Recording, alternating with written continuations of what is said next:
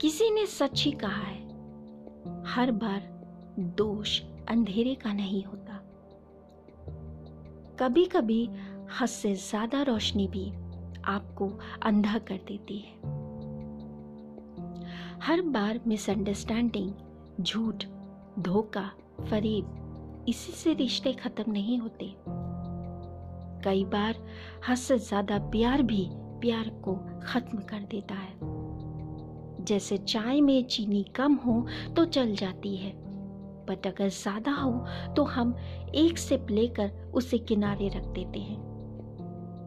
उसी तरह से हद से ज़्यादा प्यार और हद से ज़्यादा अच्छा होना भी आपके लिए नुकसान है। क्योंकि सामने वाले के दिल में आपके लिए इम्पोर्टेंस और प्यार धीरे धीरे कम होने लगता है। क्योंकि उसे लगता है कि आप तो उसकी बातों को सुन ही लेते हो। उसके लिए हमेशा अवेलेबल रहते हो, क्योंकि आप उससे प्यार करते हो। और वो अगर आपको जितना भी हट करे और एक बार आपसे बात कर ले तो आप उसकी सारी गलतियों को भूल जाते हो। सामने वाले के लिए आप सिर्फ़ एक ऑप्शन बन के रह जाते हो।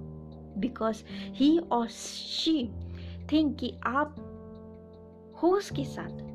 बिकॉज़ यू लव हर और हिम तो प्लीज़ ऑप्शंस मत बनो।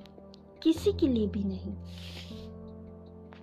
अपने प्यार को लिमिटेड ही रखो, क्योंकि अगर लिमिटेड प्यार रहेगा तो अच्छा ही रहेगा। क्योंकि इस दुनिया में जितना अच्छा बनोगे और जितना ज़्यादा प्यार करोगे, उतना ही आप चोट खाओगे। इसलिए think about that hello guys Asmi Nepa और आप मुझे सुन रहे हैं मेरे शो में जिसका नाम है इमोशनल फीलिंग्स